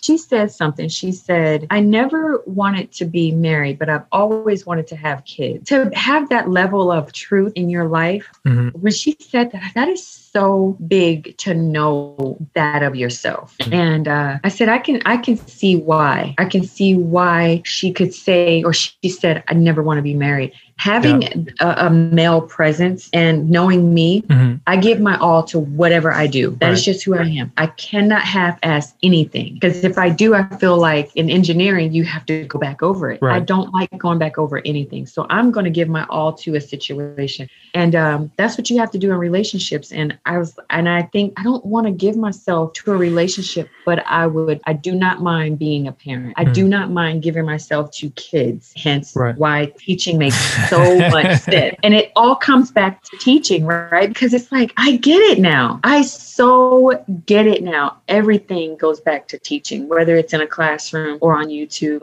which brings me to why aren't you teaching? Well, we'll get to that. It's well, like I- because they I'm need getting- more black, not just women, but male teachers. Right. And I, I guess it's funny. I guess I heard what you said, but now I just kind of clicked in what you meant, like in actual teaching in an actual classroom, because Yeah. given the fact that from birth my nickname has been teacher. Um, I'll get.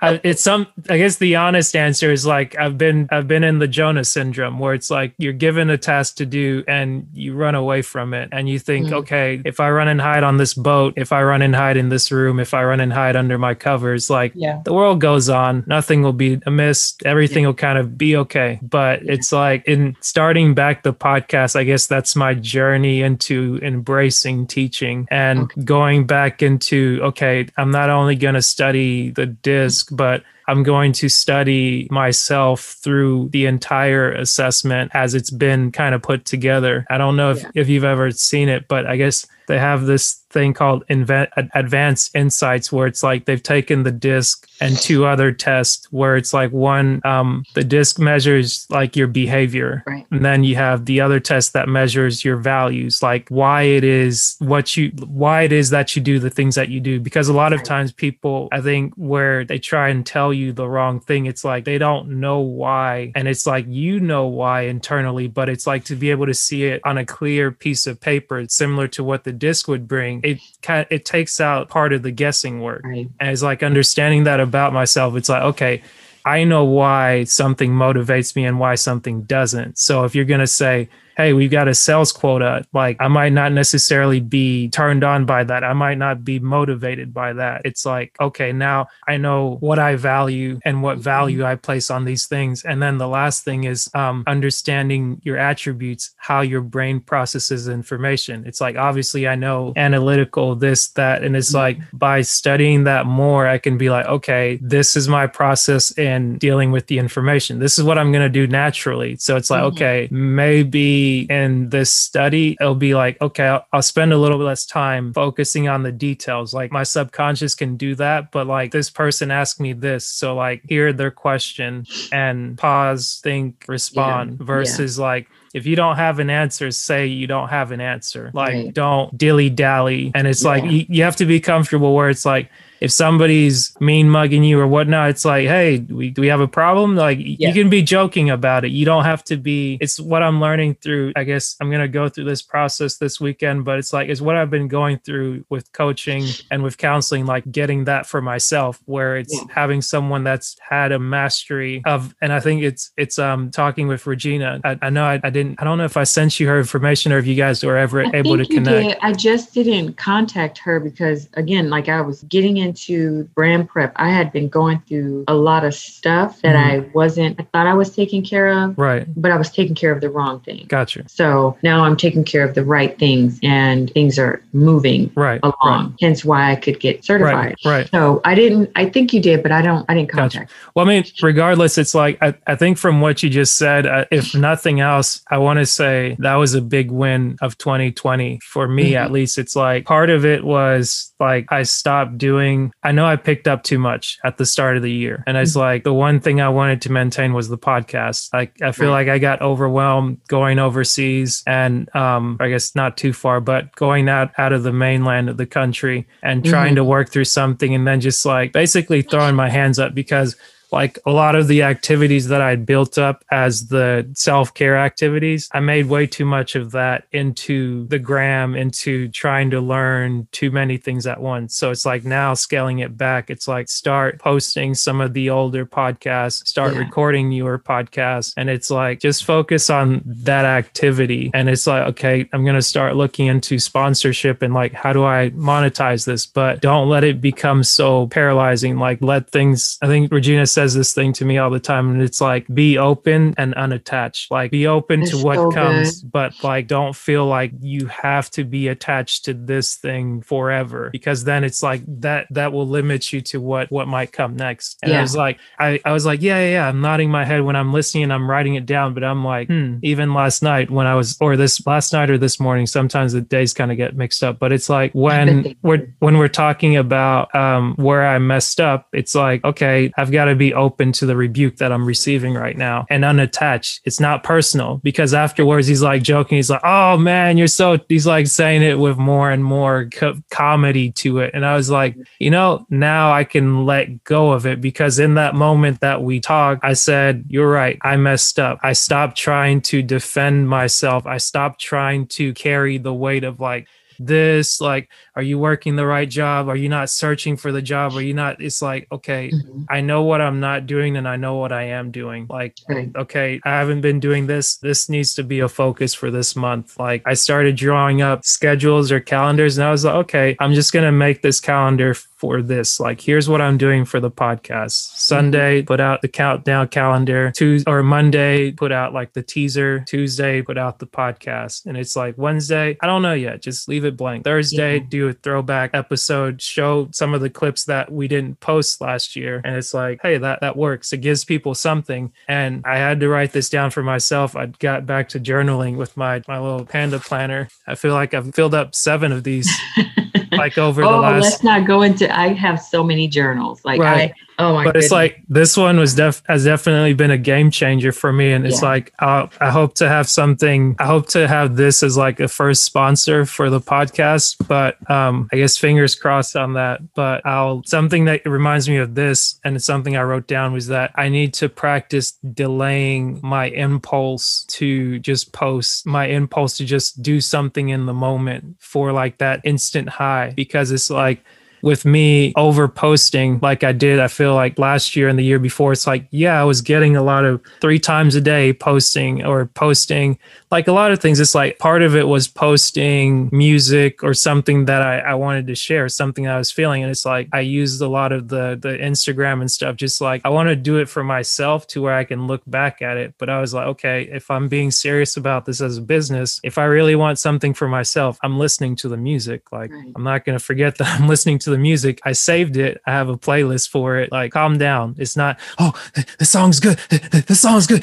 The world needs to know, it. It's like just Yeah. Chill. And I was like, at first I said, at first I wrote down uh don't and I was like, well, let me not use such like a negative because like I don't like I didn't like being told don't do this, don't do that. And I was like, okay, instead of don't, just say delay, like kind of Mhm. delay that gratification because I was like, okay, as much as I may want to post the the countdown, say at 2 p.m., because for some reason or another I moved up the podcast time to 2 p.m. And I'm, I'm just gonna leave it there. It's like stop making so many changes. But I was like, okay, I'm gonna put the countdown at 5 p.m. That way Mhm. it's like it'll go past it. Like I posted it yesterday, I reposted it. I posted it Sunday, reposted it yesterday. So now it's like at this time, if I'm asleep, I don't have to have it in my mind that, oh, I've got to have the Yeah. countdown going because Yeah. it's already done. And then Mhm. I don't need to think about it. When I'm at work, I don't need to do anything podcasting, anything business related. I simply need to build the relationships with the people that I work with, get to know my job, Mhm. and put my all into it. And I was reading Dennis Kimbro's book this morning and I just I got back to the to the practice of that. I read it for myself to kind of mm-hmm. like also read it to where I can get I was like, what is that word? Like how do you say that person's name? And then I record it. And then with recording, I was like, okay, maybe let me start editing a little bit to where it's easier to listen to. It, it was good initially to think, okay, I can just record and put it out and like show my mistakes. But it's like even in showing your mistakes, you can do that in a clean way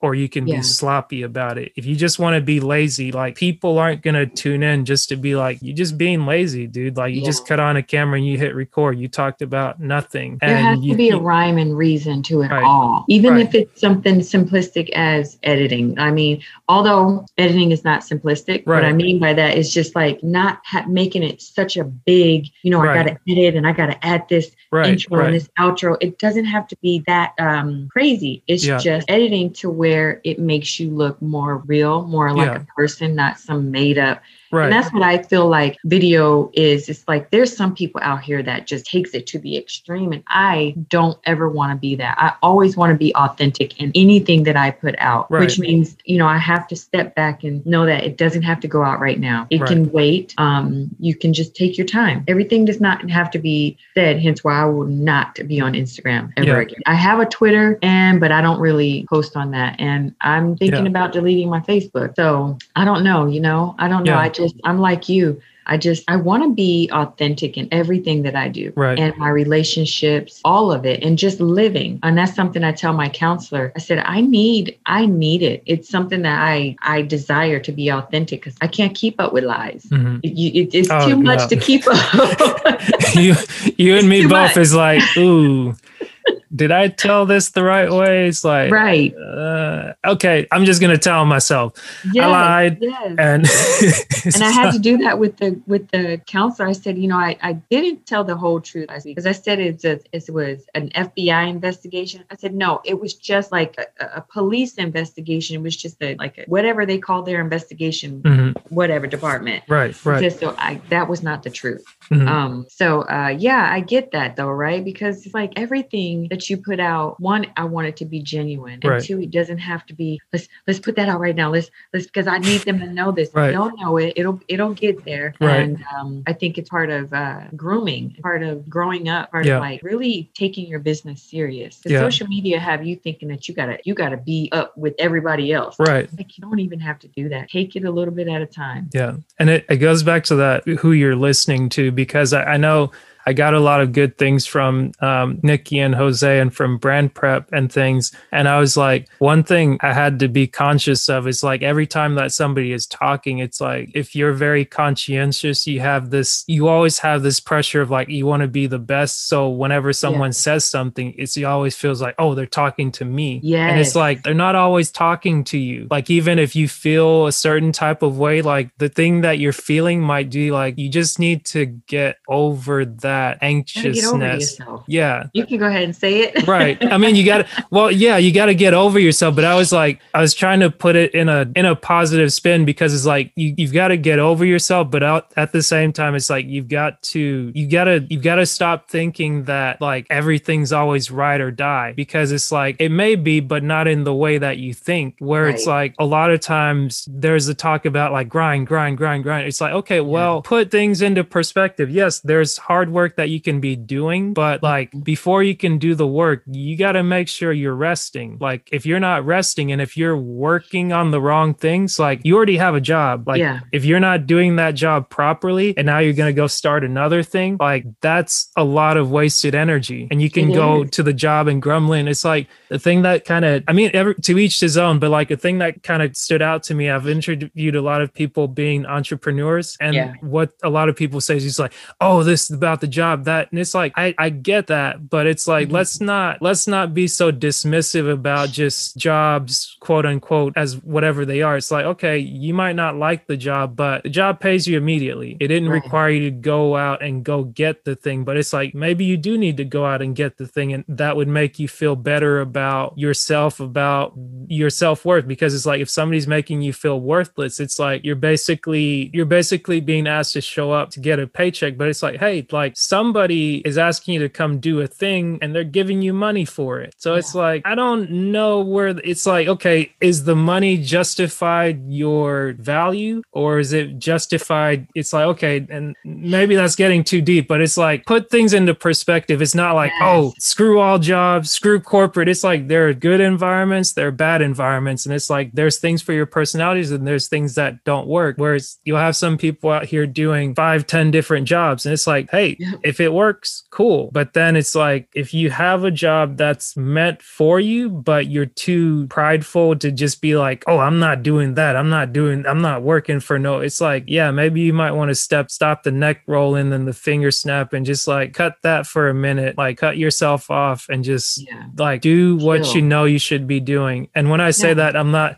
I'm not attacking anybody. I'm really talking to myself because it's like that's what I had to kind of confront last night. It's like, okay, I messed up. hmm I thought this, I was wrong. I'm sorry. Mm-hmm. Stop. Do you need help? Oh no. Well, it's like I could get done. And it's like it's not gonna hurt you to have help. Yeah. Yeah, you're moving along, but like just take the help. Yeah. You're not any less You know, the help is going to speed. It speeds things up. We think Yeah. that doing it on our own speeds it up, and Right. it's not. And I tell my boys that you're trying to do things on your own, but if you ask for help, you may find an easier route to your answer. true. So yeah, and I'm I get you. I'm speaking to the choir too because you know I'm used to and I know where it comes from. And I told my counselor this. I know where the independent come from, and I'm trying to break this habit because Mhm. it does get me. I'm like, ah, I messed up. Um, so I have to redo something. Right. And so I said it com- it comes from my childhood. Another part of my childhood that was a negative thing. However, I'm turning into this positive thing by turning into a teachable uh, lesson or mentoring somebody on. We cannot live by ourselves. We need people, Mhm. whether it's um, to help do something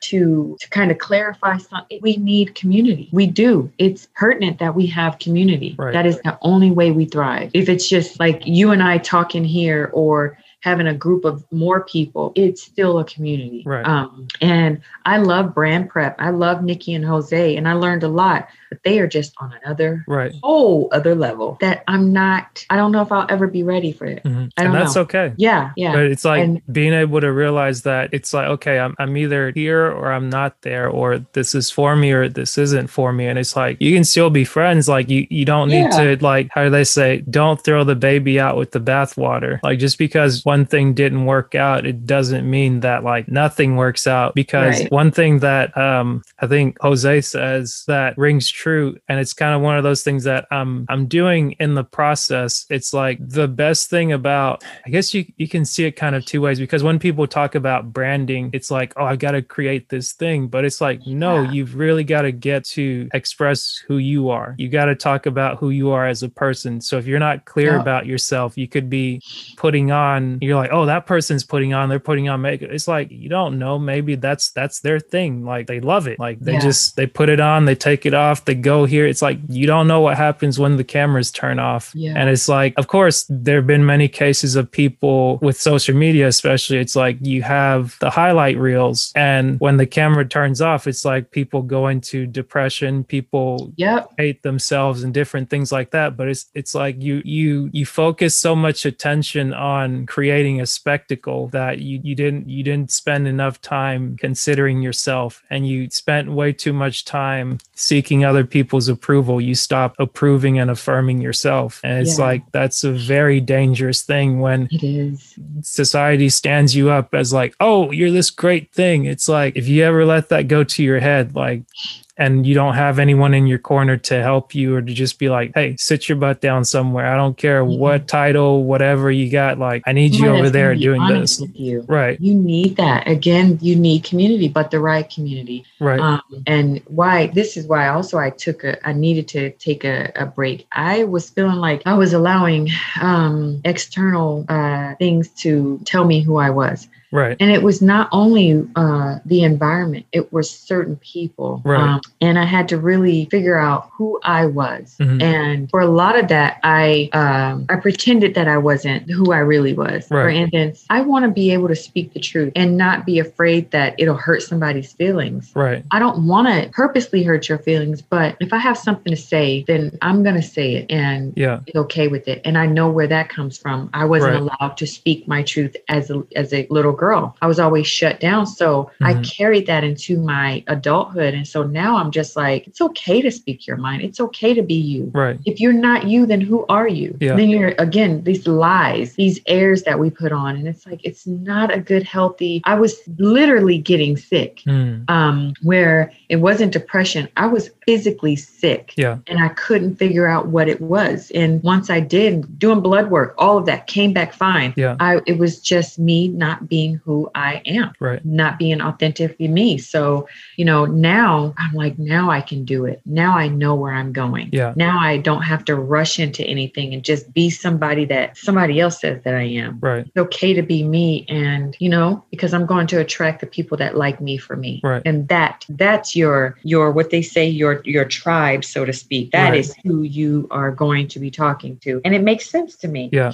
And I, it completely makes all types Yeah. of sense. I think that's that's I was gonna say that's the main thing that they they highlighted where it's like you don't have the following that you have because people have to know, like, and trust you. Yeah. And it's like I I get that, and really, really, I guess what we're talking about seems like it's really personal development, and it's like you got to remember that it's personal and. As much as you might do a coaching call or planning or this, it's like if you don't ever give yourself that that's why it's like i step back from all calls i step back from all social media and i think i spent a long time just like goofing off online watching movies i would never think everything to watch. I went through like the whole Amazon Prime playlist and different things like that. I played a whole lot of solitaire, watched a lot of YouTube and other things. And it was like, I didn't feel so bad because I was like, I'm doing things that I want to do at my pace. But now it's like in doing the personal development work at my pace, it's that I'm addressing a lot of the things that they said. And it's like they were just putting things out at their pace because it's like they're speaking to a wider audience. Like it feels Yeah. personal because it's intended that way. Like when you speak something that's very true, it's that. Like whenever you have everybody's putting out a podcast, Yep. everyone's putting out something, if not every week, almost every day. So it's like, again, back to that overload of information. There's thousands, millions, billions of books you could read, but it's like, Yeah. okay, maybe you get into one group and it's like, I'm going to read this one book. And Mm-hmm. like, and even reading that one book, like one that I started a few years back, I think that got me to start the podcast was 12 Rules for Life by Jordan B. Peterson and that. I started reading it. I maybe got to chapter three, and then I started doing the self authoring program that he had, and I got farther along in it. But it's like every time I'd start doing something, it's like, yeah, you can read multiple books at a time, but sometimes like not the same type of book. And then I watched somebody's video on it where they talked about, and it, it just hit me when they said it. They're like, they read a chapter a month and they worked on applying that chapter to their life that month. And I was like, that's what I need to do. But then I reminded myself, I don't need to do that right now because I'm going through whether it's um, counseling or coaching, I'm going through the podcast phase. Like, my Right. goal is to continue to do the podcast and just get good at it, get comfortable with it, get to the point to where the posting of it can at least be automated to where Yeah. if it's automated for say six months, I can still record once a week Yes. or twice a week and just keep that in the backlog, but Yep. then be able to pursue something fully and just be like, okay, hey, it reminded me of college. Like, how is it that as much as like the thing I've got to learn, I appreciate about school, and I didn't even realize it, is that when you go to school, okay, you get loaded up with like seven courses or five courses or four, however many number of courses, but Yeah. you only go to one class at a time. And in that class, you're there for 45 minutes to an hour and a half. That is Right. the only thing that you focus on. It's Right. like there are no other things. And that's the only way that you learn. So I was like, okay, why neglect that? Like it worked there. Mhm. Like now it might be a little bit more fun where it's like, okay, you watch a video for like three to four minutes, but that's like if you're really going to study something. And I think Right. that's what they talk about different people and different coaches, but it's, I'm sure that's what they would get into with somebody one on one coaching. But it's like instead of feeling bad about getting so much information, you're not applying it to then going the extreme of signing up for way too many things you can't do at once and Yes. spending all this money. And now you're like, did I just waste all this money? Was that like a dumb investment? And it's like, crap, I, I spent that. I thought I was going to get it back. I didn't get it back. But it's like, it all stems from, okay, regardless of what the other person did, I know that if I claim some ownership in it, I can do something about it. But if Yeah. it's somebody else's fault, I can't do anything about it. Like, okay, I spent the money for this course. Don't do it again. Like, Yeah. Don't- I've done that too. Right. And it's like, of course, everybody's doing the marketing, everyone's doing the ads run. It's like they're targeted ads. So I know if I'm on Facebook, there's going to be an ad from somebody that I like that Yeah. they're going to speak to something I need. So I'm like, don't go on Facebook. If I go on there, check, check out. Like, duh. if I go on Instagram, post something, read a comment, get Yeah. out. So it's like, just don't sit there and do that because I'm like, I'm going to get suckered in. You are. And you And go like- down this rabbit hole and it's just like, what? How much time did I spend doing this? Money that I Right. I've done it. And another reason why it was like this long list of why I needed to get off social media. Yeah. And it has the time off social media has expounded on um, what I really need to be doing in my life. And again, it has allowed me to move when I was stagnant. I was like, Mhm. I'm trying to move, but I was trying to move with this mountain of things that I was trying to do. Yeah. So essentially, I was holding myself back. But yeah, that makes so much sense because we do. We let's do this course, let's do let's do that course. And I did it and I know why I did it, Mhm. but I wasn't getting anywhere. So I, you know, now I can like for YouTube, I have one course for YouTube that is so good. And then I have I want to blog, but I want the two to melt, you know, be together um, with my coaching. It all makes sense as Yeah. to my my website, my uh, YouTube, and then my coaching. It all fits. Nice. That's all I need. I don't need anything else. No. And it all goes together and it just, I'm okay with that. I feel like Yeah. that's something I can handle right. without taking, going down this lane over here. Oh, there's a squirrel. Let's go get this squirrel.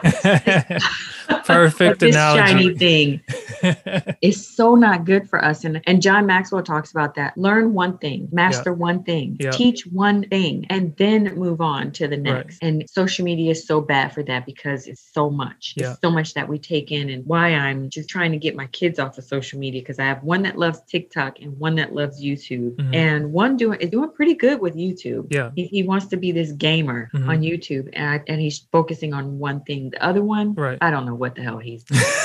that nine year old, I don't Yeah. know what he's doing, but he's nine. You know, he's doing exactly what he's supposed to do be a Right. nine year old. And I think that's, and eventually I want to get into parenting. Um, and John Maxwell offers a parenting certification. Mhm. I would love to get into that. Being a teacher, Yeah. I think we are parents. Yeah. We're parents of a bunch of kids. Yeah. Um, and understanding kids and why they, they're going to be exactly who they're going to be. Right. Why do we expect them to be something other than what they aren't?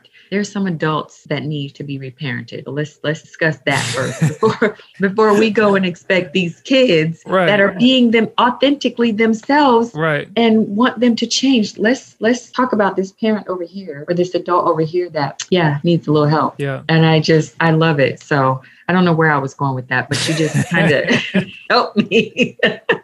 I don't. I get on these tangents and I need to kind of focus, and Right. I don't want to. And that's one of the reasons why I don't really post a lot on YouTube because I go on these tangents. Got you. I don't know if that's good or bad. I'm not quite focused just yet. Right. Well, I mean, I, I guess like to your point, we'll we'll probably wrap it up here. But I think the biggest thing that we said is like focus on one thing and put a time limit on it because it's like mm-hmm. so long as there's a time limit where it's like, okay, I can only talk for this much, or I can only like, of course you could do more, but I'm only gonna do this for this time. That way, it's like it, it limits it and then it puts it out in like spurts to where Yeah. it's like, okay. And for me, I know that now I probably should have I should have wrapped this up an hour ago because I was like, I got to make sure I get in the second half nap because I know what it worked do you to yesterday. sleep again? Three o'clock. Yeah, so usually Okay. I, I try to do three to um three to five thirty. Oh, so it's four o'clock your time. Yeah, so it's like I'm gonna wrap Oh. up now and then just lay down and kind of do like my friend told me, just think blank and don't think about racing, mind. It's like none of that. Like the podcast went out on time, like it was supposed to. Um, the website works. I posted it on IG, and that's all I need to do. Like I, was, I think Okay. I may do the LinkedIn thing or whatnot, but I, I think for now it's like just leave it alone. Just Yeah. just Yeah. what's there is there and just let it ride and i mean of course another thing like there are tools that i learned and one thing that i realized at the start of last year even going down to the conference is like i knew ahead of time like i'm here for one thing there's Yeah. another conference going on and i don't need to go there i need to unpack what i just learned unpack what i'm going to learn because as soon as i go there i'm going to have the tendency to take notes Yep. and then I'm not going to do anything with that information for who knows years or never. Right. And it's just going to be something neat to be like, oh, look at all my notebooks. And it's like, what I what totally about them? that. Yeah. But I get it. just grateful for the experiences and grateful for the conversations. It's great to catch up with you. It is. Thank you for reaching out. I appreciate it. It's always Anytime. like we have good conversations, but you know, again, I am allowing the universe really to bring me who needs to be in my life because I'll just Yeah. talk to anybody. I will, and it just be like, why did I even start that conversation? yeah and i So, i yeah. guess if nothing else the um even in reaching back out to the previous guests and just connecting um i'm trying to be intentional in the way that like i could get a lot done quick but Yeah. there's no need and hmm the timing will work itself out as it should be like we were kind of talking it's like oh you're free now this could work and Yeah. it worked so It it's worked. like yeah. I'd stop stressing about it and stop like trying to overdo. It's like, okay, you've already you're already here. Like Yeah. this isn't isn't the main this isn't the one thing you need to be doing for today like that one thing has been addressed if there's Yeah. time do it but the real one thing is rest Yes. so rest and go on like once the rest is completed all the other things can get taken of one at a time Of course. I don't know if you, you drink your water, but Yeah. stay hydrated. Awesome. All right. Thank well, it you. was good um, catching up with you. And uh, yeah, I like your podcast. Appreciate it. So